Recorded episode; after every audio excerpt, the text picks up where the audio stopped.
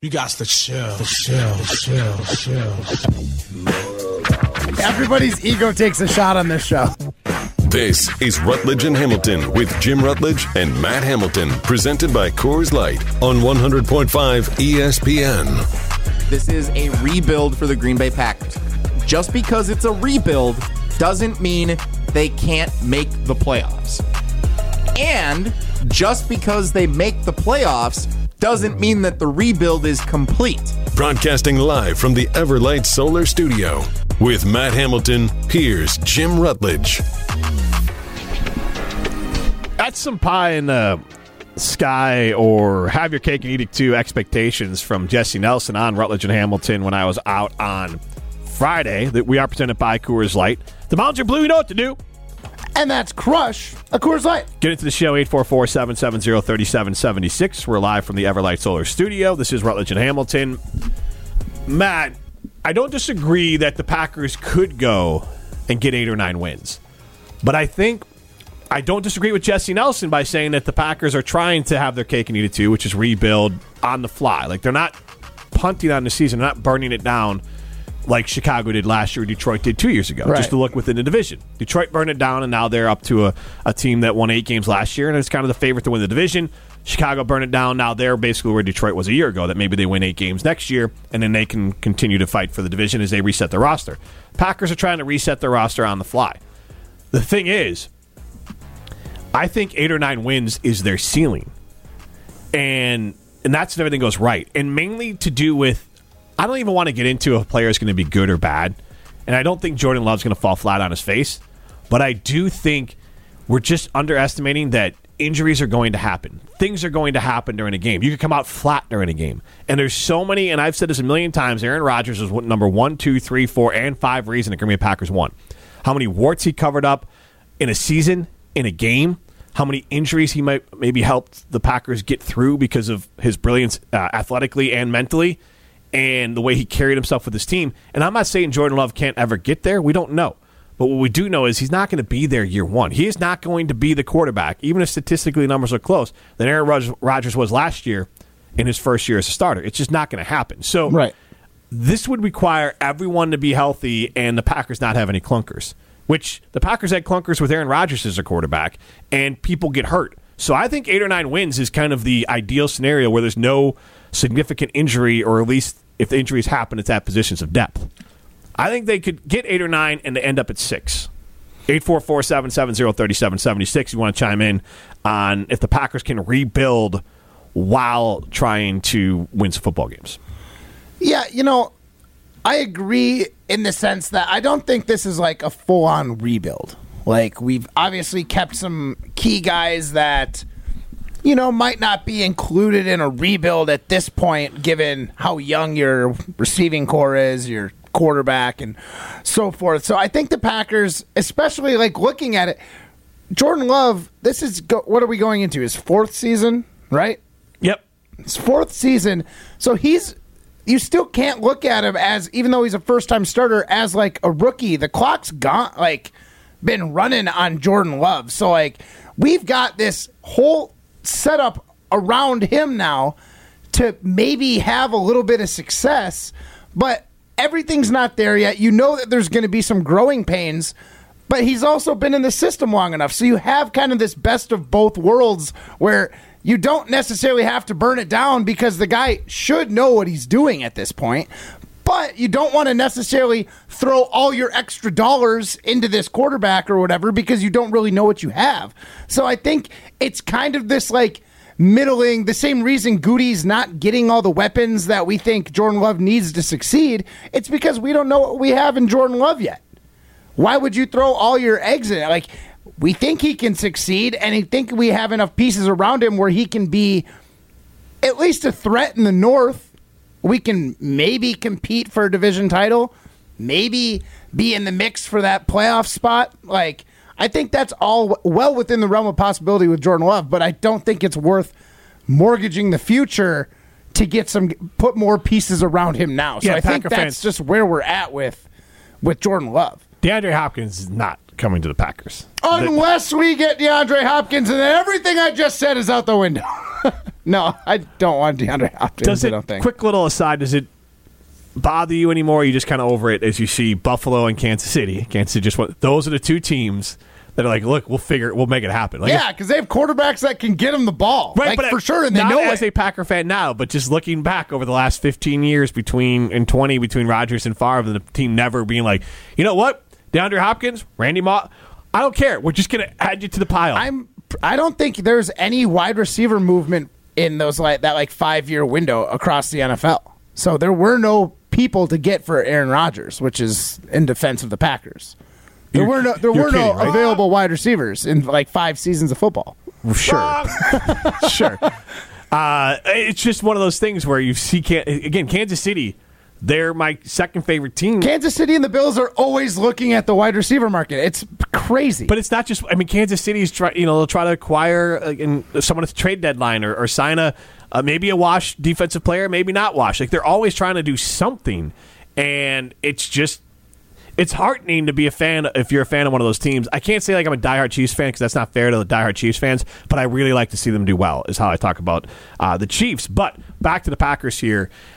I just think that this is not a bad plan, Matt, that they're following. I'm just thinking that people need to temper their expectations. Be- I don't know. I don't know if it is a bad plan or not. I see a lot of teams blow it up and then they come back and they're able to like they can't. They have to run with love. But here's what I'm saying is how many teams don't fully blow it up, but then don't fully reach their potential, and they live in this middle of the road purgatory.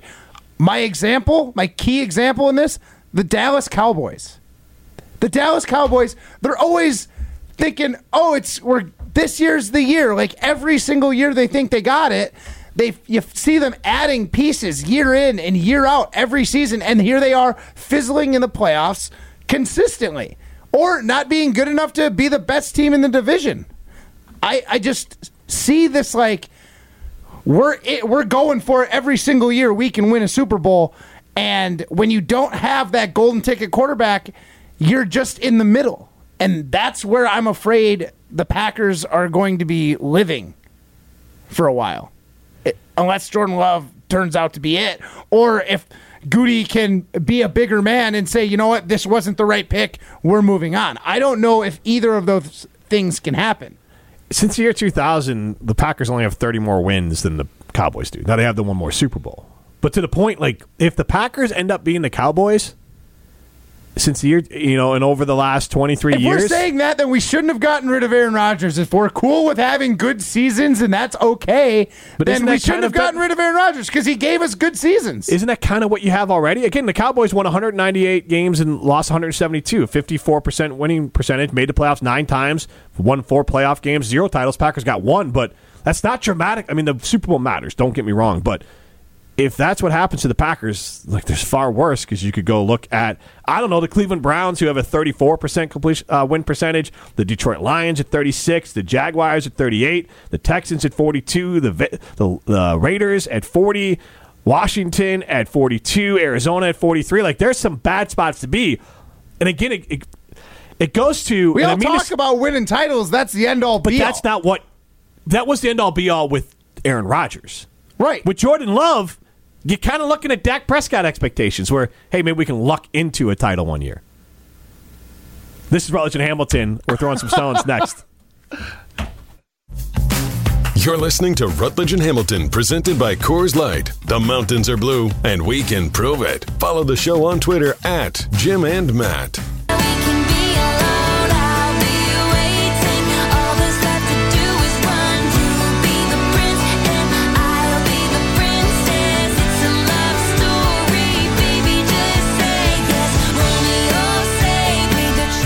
Continuing with the Taylor Swift music uh, in honor of Aaron Rodgers, Swifty, at the Taylor Swift concert with Miles Teller and Robert Pattinson. Looks like he had a blast. I actually like him more for that. He's endearing there. He's not a hardo about live music or I can't like Taylor Swift because I'm too cool for it. He's just, you know what? Taylor Swift makes me want to sing and dance, and I'm going to go to Taylor Swift and sing and dance with my friend Miles Teller. I feel like you're making fun of someone behind me because you're looking Very- at me and then very- saying all the things that I did not say. What very, very, uh, I would say, endearing of Aaron Rodgers. Let's throw some stones because I just threw one at Matt. The guys think they have the answers to everything. I'm the best there is. People like me. So it's time to put them to the test. That's some booty, Jim. You know, that's just like uh, your opinion, man. This is Throwing Stones, presented by Metro Kia of Madison, Madison's trusted Kia dealership. So after the long weekend, we've been without throwing stones for a while. Stroph's been out and about, so I'm going to be gathering the best stories from the interwebs. And we start with something that happened this morning. A uh, Florida man, obviously, was arrested for breaking into a home while trying to run away from a ghost he saw at the motel he was staying at. He did later admit that ecstasy might have been involved. But here's my question Matt Hamilton, do ghosts exist? No, ghosts don't exist. Um, when you're freaking out and then maybe on some sort of uh, additional chemical source that your brain can play tricks on you. And this guy had a little uh, imaginary ghost that was scaring him and told him to break into that house. That was, it is, they're not real. Ghosts aren't real. I would say I'm agnostic on ghosts. I don't know. I, I feel like there's times where you feel like, and maybe it's your, your mind playing tricks on you, you feel like maybe you were nudged in a different direction, physically or mentally, with something, or you catch something out of the corner of your eye that maybe you saw it. I don't think they're out here haunting, but look, we don't know what it uh, what it's like out there. And I'll share I'll share this with you guys. So my my youngest daughter Magnolia, she is actually almost very comforting because she speaks with such clarity that she is convinced that we are, I guess it'd be Buddhism, that we're just reincarnated. Like she just will speak like, I think I was this person in my past life, or, or don't worry about so and so. They're back as someone else now. She speaks with utter and sheer confidence that there's no other thought in this world that we are all going to be reincarnated, and she was already reincarnated many times over. Hmm. So it's one of those things, and that's not uncommon for younger kids where there's been stories where they even ref- remember a, an old life and they can match the details to someone that lived that you shouldn't be able to. She's not that advanced into it, but it is one of those things where I'm like, I'm not putting, I don't know any of the answers, so I'm not putting ghosts past it. I'm not putting aliens past it. I'm not putting reincarnation past anything because we don't know. All right. Uh, so also this weekend, I went out to brunch after uh, I had a couple friends and some family coming to town for the Radicals game. Went out to brunch with them to a place that is usually a lunch and dinner place, but they are open on Saturdays and Sundays for brunch. So it's not their main thing, right? But they didn't have a single sweet option. They only had savory breakfast items. Do you have to serve sweet food if you're going to be a brunch place? Jim, we'll start with you this time. I feel like not just with a brunch place, but you should provide options because it's not like you're going out of left field for it. So, like sweet items, like give me like what were you thinking that they didn't have? Like waffles, pancakes, French toast, even fruit. Yeah, that's a miss. Like if you're going just savory, I feel like you're just trying too hard. Like people can.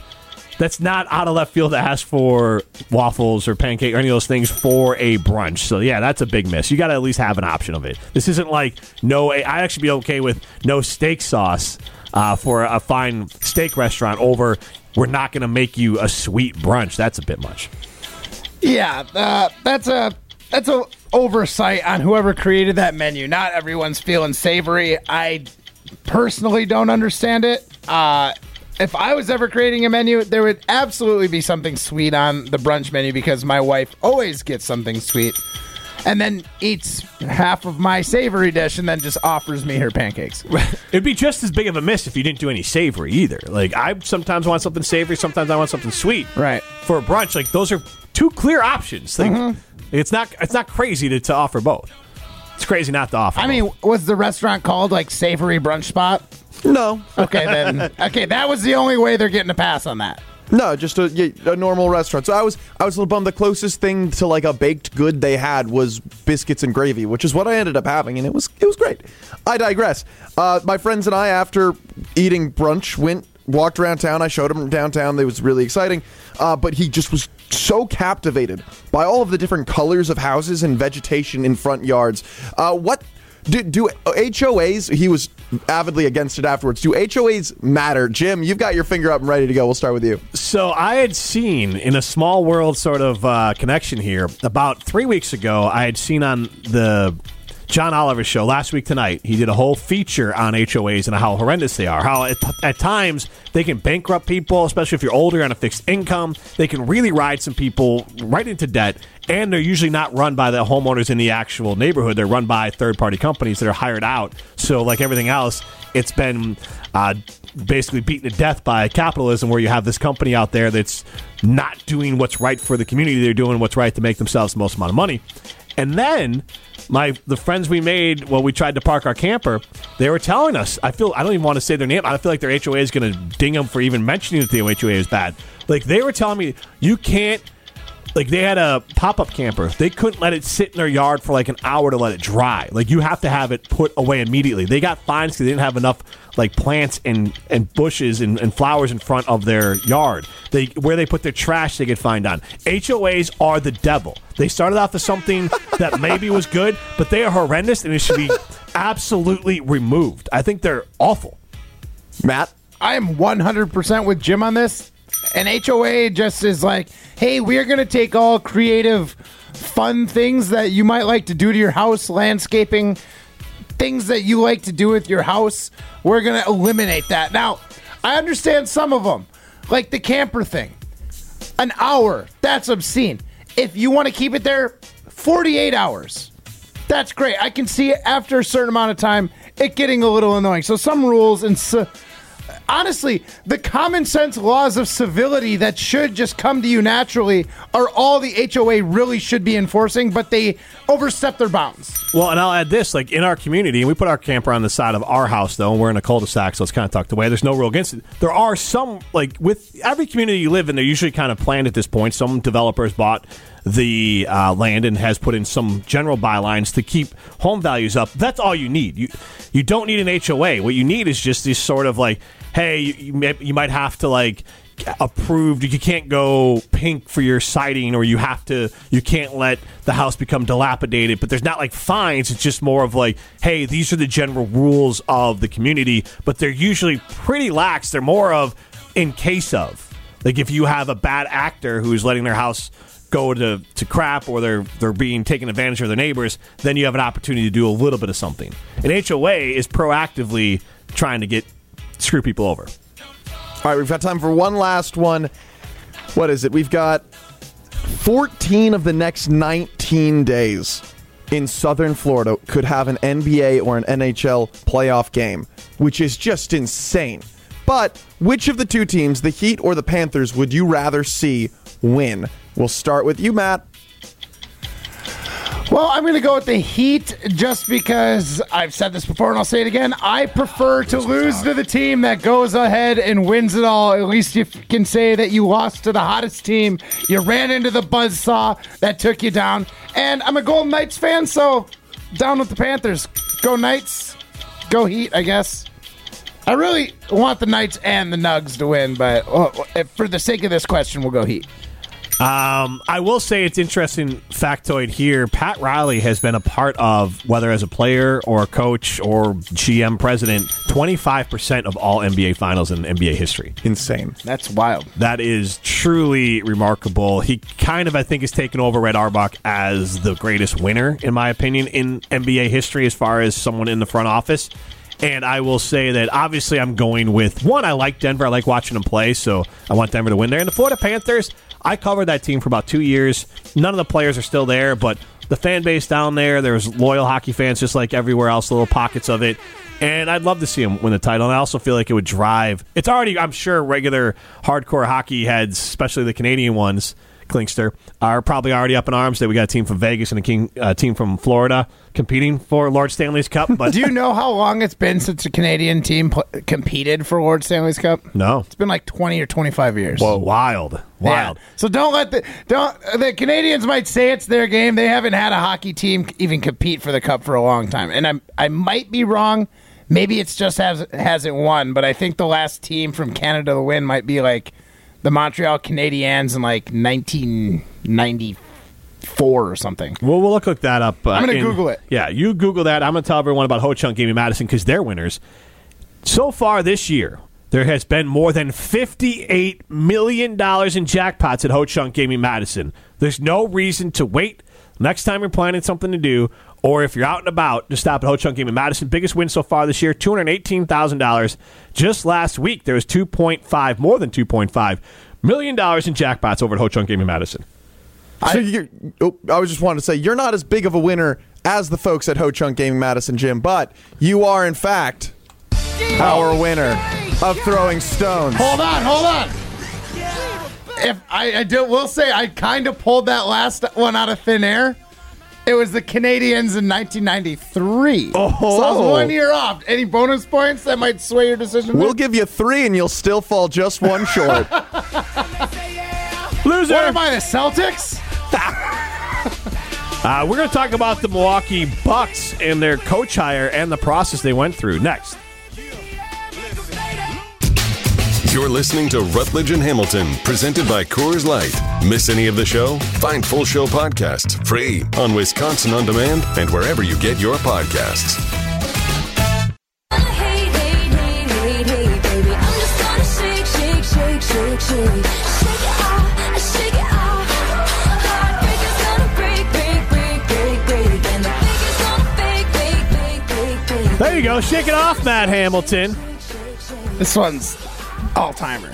Absolutely. I mean, There's a reason it's been overplayed up up the wazoo, right? Like it's a banger. It's certified. Good job, uh, G. Skeeter chimes in. Matt is a blanking liar. He loves him some HOA because they never allow live music. The one bright spot. He's Matt Hamilton. I am Jim Rutledge. This is Rutledge and Hamilton presented by Coors Light. Starting in a few days here, we put it up on our social media at Jim and Matt. You can start voting for us as best radio team in Madison, and uh, we'd appreciate if you do so. I want to talk about. Only if you believe it, though. I don't even care if you believe it or not. I don't want your pity vote. I do. And you can pity vote for us every single day. If you're listening, Matt, I would imagine that they, they like the show. Good point. Yeah, see. Point me. That's why I'm the winner. That's why you won. But Zach Lowe on the Lowe Post podcast had some good things to say about the Milwaukee Bucks and their hire of Adrian Griffin. And I want to get to that in a second here. But Matt, when you first saw that Adrian Griffin was hired, now we had talked about this a couple of days ago. I'm I'm not I'm no Eric Nehm, but I definitely like the NBA. Like tried to be as versed in the NBA as possible. Adrian Griffin, I think I sent a photo to the group chat. Played back in the day when Jordan was still on the Wizards. Some video of, or some photos of him co- covering Jordan. He's covered LeBron, Carmelo Anthony. Like he played in the NBA, played against some of these greats. I like that in the NBA. He's also been an assistant for a long time, so he gets the coaching side of it and the scheming side of things and how to be a leader side of things. But having played and coached for multiple different coaches, multiple elite defensive coaches, I think he needs to hire you know the right type of coaches to fill in his weak spots. Maybe like lack of a better term, an assistant coach who's more of an offensive coordinator for him. That's not unheard of. Tom Thibodeau was kind of a defensive coordinator for Doc Rivers back in the day uh, when the Celtics won a title. Like you can hire someone to kind of cover up maybe where you have some weak spots. But on paper, I like this Adrian Griffin hire. Ime Udoka from the Celtics last year took his team to the to the NBA Finals. Uh, Mazzulla from the Celtics this year took his team to the Eastern Conference Finals. Uh, you have a lot of first year coaches who make runs and can get to NBA titles or get deep into the playoffs. And I, I think Adrian Griffin was a well thought out hire. It's risky because it's not a tried and true guy who's done it before. But look, they've made some bold moves before with Giannis and Jrue Holiday, and those have worked out.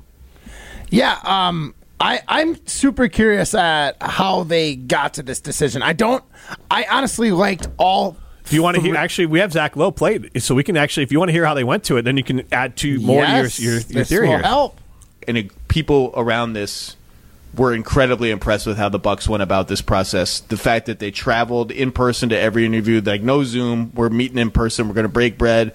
Obviously, Giannis was consulted in person. I, also, I was told, and just the thoroughness of the questions and the exact. It wasn't just okay, give me the PowerPoint. It was there was a great dialogue and back and forth, and a first time head coach landing this job is quite a statement of faith in that in that person in Adrian Griffin.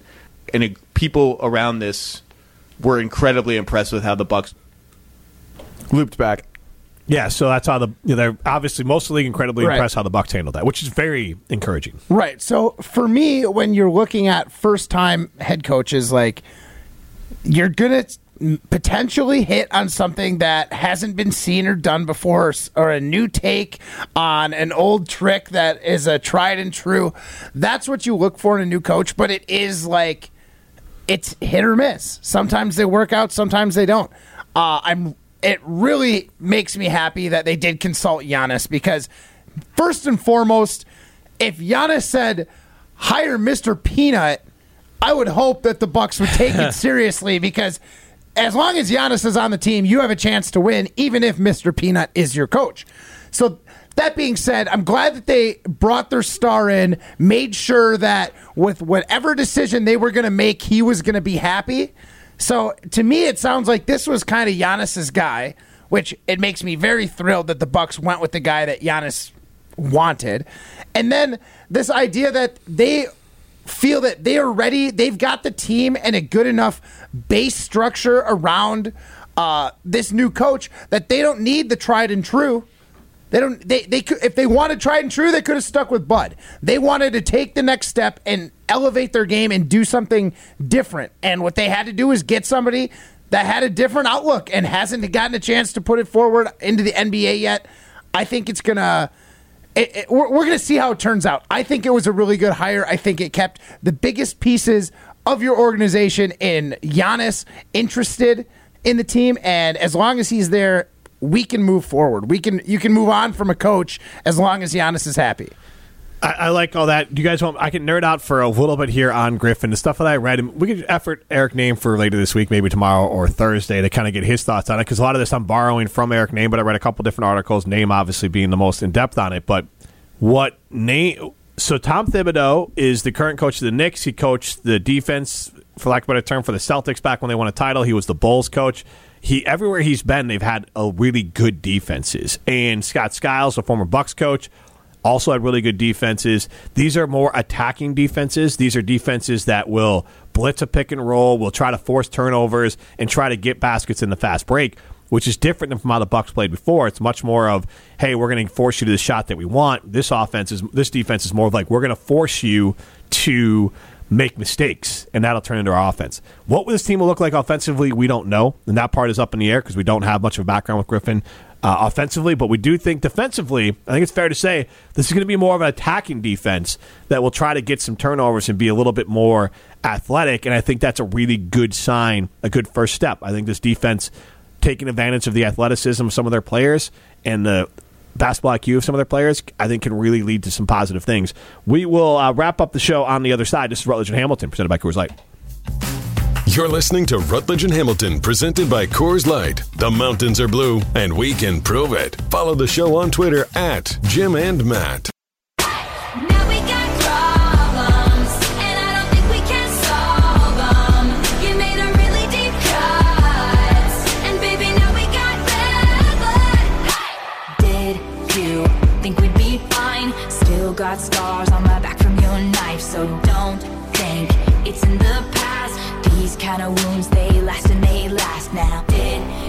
It's a good day listening to Taylor Swift coming back from every break. Got a lot of uh, bangers, if you will, Matt Hamilton.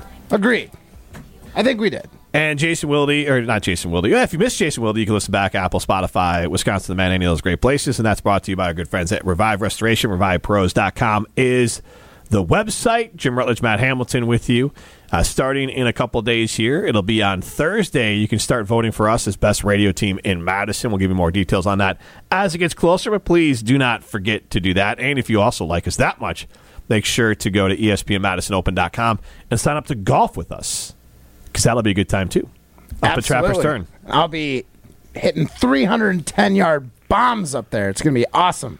Looking forward to it, and that is on July 17th up at Trapper's Turn in the Wisconsin Dells. So we will have a great time. Matt Hamilton will be there, Mark Tausch will be there, Alec Ingold will be there, I'll be there, and we'll continue to name more and more athletes who will be at this. And you can go to ESPN MadisonOpen.com. We are raising money for the charity Catch, which is community around the Children's Hospital. So they do a lot of great work. Matt, uh, circling back on our topics of the day, We obviously know you are more in on hanging out with a young crew for this Packers team, and That just and- was more my speed. Yes. But I want to ask you it's not a bad thing for sure, but how much tangible comes out of this group hanging out? Because I know last year you were very much of they don't have to be Aaron Rodgers' best friends. They know he works really hard, they know he's great, so it doesn't really hurt them if Aaron's not doing all these kumbaya sort of things. But now that they are, it's nice to see. I, I anyone out there hating on any of this social media is just being a, a hater. I mean, it's Right. ridiculous. Like they're having a good time. Everyone, you know, is living their lives and being responsible. So enjoy yourself. So I don't have any issue with them doing it. I just wonder, like, does it have any tangible effect? Yes, I think it does. Um, now, with a guy like Aaron Rodgers, when you have a quarterback who's a little bit more surgical about it, he wants you to be at a certain spot at a certain time. I'm not seeing Jordan Love being quite as surgical about his reads, but he's going to have a lot more feel with it, these players. And I think there's a lot to be said for like when you just vibe with a guy and you just know what they're thinking, you'll be able to put like you're going to be able to throw the ball where they know the ball's going to be. Uh, we saw a great example of that with Davante Adams and Aaron Rodgers. Now, both of them they definitely went off script and had some some free plays where they just the only thing that got Davante the ball was vibes. The fact that him and uh, Aaron Rodgers and Davante just got along that well, and I think this is a really great step for Jordan Love to start getting a good feel for his wide receivers. And honestly, I love seeing it. The more they hang out, the better. Because I'm not saying it's 100% going to do something but it's not a bad thing. It's not going to impact them negatively. So go for it. Go out there. Make sure you're ready to play when it comes football season and time to play football. But like, if you've got off time and you want to watch tape together, or if you've got free time and you just want to get out, unwind, and get out on the lake, please, by all means, I want you guys to be best friends going into the season because best friends are going to do everything they can for each other to make themselves look good. And that's going to be better for the Packers.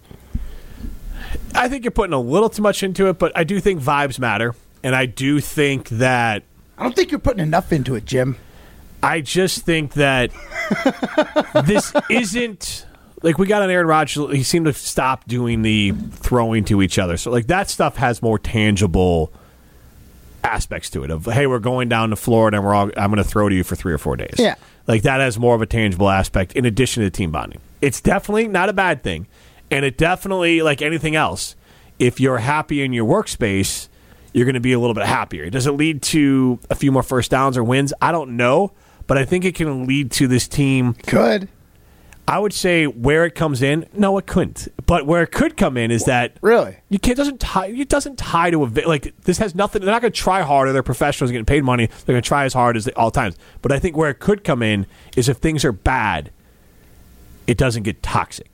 And I think that's where LaFleur even talked about last year. It didn't get toxic, but when things got bad, it was hard to right the ship. He didn't know how to do that. Now this year he would know how to do it if things go bad. He knows how to right the ship a little bit quicker. So I think if let's say they're on a three or four game losing streak, they're not going to turn against each other. They have that bond of personal relationships True. to help dig them out of it. So it's not a tangible we're going to win more games, but I think it's tangible that we're not going to turn on each other, which happens in the NFL locker rooms or guys become uh, apathetic to what's happening. They just show up and play and go home. Right. I do think So, giving like, not da- giving up on a play and staying in it, maybe getting that first down. even look for an example here. But if they are, but that only matters. It's not going to happen if they're winning because when it's the whole thing. If they win, it doesn't matter. But let's say they're a five win team and they're riding out the stretch. Are they making sure this crew, this Jordan Love, Christian Watson, AJ Dillon crew says we're going to be here for a while.